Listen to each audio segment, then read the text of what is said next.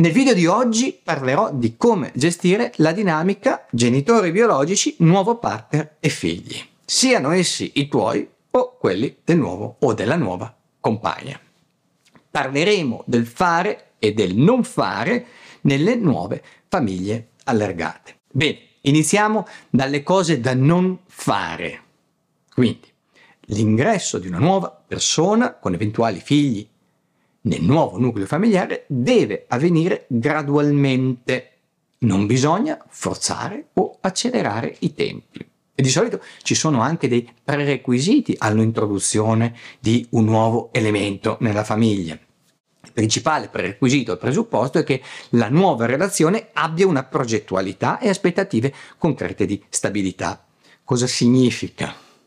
Significa che se hai conosciuto, so, Natasha l'altra sera al night e questa è in Italia con un permesso di soggiorno temporaneo e dice di voler partire per tornare in Kazakistan, questo perché là magari deve terminare gli studi e ha vent'anni meno di te, forse è meglio aspettare prima di invitarla a cena con i tuoi figli. Di come introdurre tuttavia il nuovo partner, dei tempi e di come fare Ecco, questo appunto varia a seconda dell'età dei bambini ho parlato approfonditamente in un libro che ho scritto e metto qui sotto il link. Eh, mm, penso, sì, penso che sia su Amazon a pochi euro, ma se non te lo puoi permettere ci mancherebbe, scrivi una mail e ti mando la copia autore gratis. Lo faccio volentieri e faccio volentieri un regalo ai tuoi figli.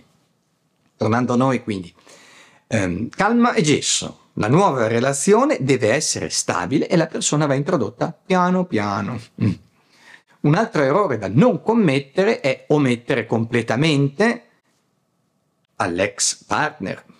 E quindi so che qualcuno qui storgerà il naso. Non sto dicendo che il vecchio partner abbia il veto o possa impedire una nuova compagna o un nuovo compagno. No. Sto dicendo che prima di introdurre la novità ai figli sarebbe opportuno gentile, rassicurante, tranquillizzante, introdurre l'altro al vecchio genitore, all'altro genitore. Una frase del tipo, sai, è un po' di tempo che frequento una nuova persona, la nostra prospettiva è stabile, è un individuo molto, molto tranquillo, rispettoso, educato, eccetera, eccetera, usciremo la prossima volta con lui oppure con lei nelle vesti di amico o amica a prendere un gelato con i nostri bambini. Ecco, una cosina del genere è carina, rispettosa e sarebbe da fare nei confronti dell'altro genitore. Ricordati che dopo la mazzata inflitta con la separazione, uno dei moderatori delle conseguenze nefaste sulla vita dei tuoi figli è la collaboratività fra i due, seppur separati, genitori. Sottometto i riferimenti alla ricerca, in modo che se te la vai a leggere ti spaventi anche per bene. Riprendendo da dove mi ero interrotto, volevo aggiungere che introducendo gentilmente l'idea di un nuovo mm, partner, di un nuovo fidanzato, una nuova fidanzata all'ex, aumenta la probabilità che non si facciano poi la guerra. E se l'altro genitore non farà la guerra al nuovo compagno barra compagna, tutto sarà molto molto più facile. Quindi avvisarlo significa partire con il piede giusto.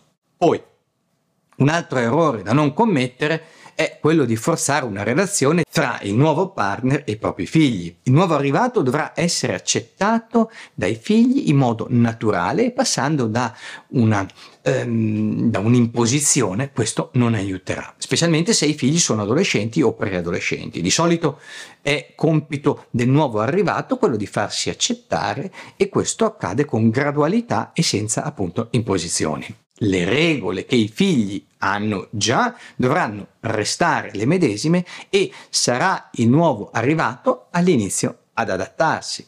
Se si va a letto alle dieci e mezza, allora si continuerà a farlo. E così anche con tutte le altre regole della casa. Ovviamente poi con il passare del tempo altre condizioni potranno essere, diciamo, stabilite dal nuovo compagno. E come adulto avrà giustamente la sua influenza nel nuovo nucleo familiare. Tuttavia questo accadrà dopo. Ok, cugino di quello che ho appena detto, e cioè l'altro errore da non commettere, è quello di aspettarsi che i figli abbiano un nuovo papà. a meno che il nuovo arrivato non sia stato inserito nei primissimi anni di vita e il padre naturale sia assente. A conclusione ti dico che qui ho dato delle indicazioni generali, ma in terapia riesco a considerare l'età del bimbo, la sua personalità, così come altri aspetti che caratterizzano il nuovo ingresso in famiglia. Se hai bisogno di un aiuto, uno psicologo è la persona alla quale conviene rivolgersi. Nel prossimo video spiego cosa fare per agevolare al meglio l'ingresso di un nuovo fidanzato o di una nuova fidanzata nella tua famiglia. Vado ancora più nel dettaglio.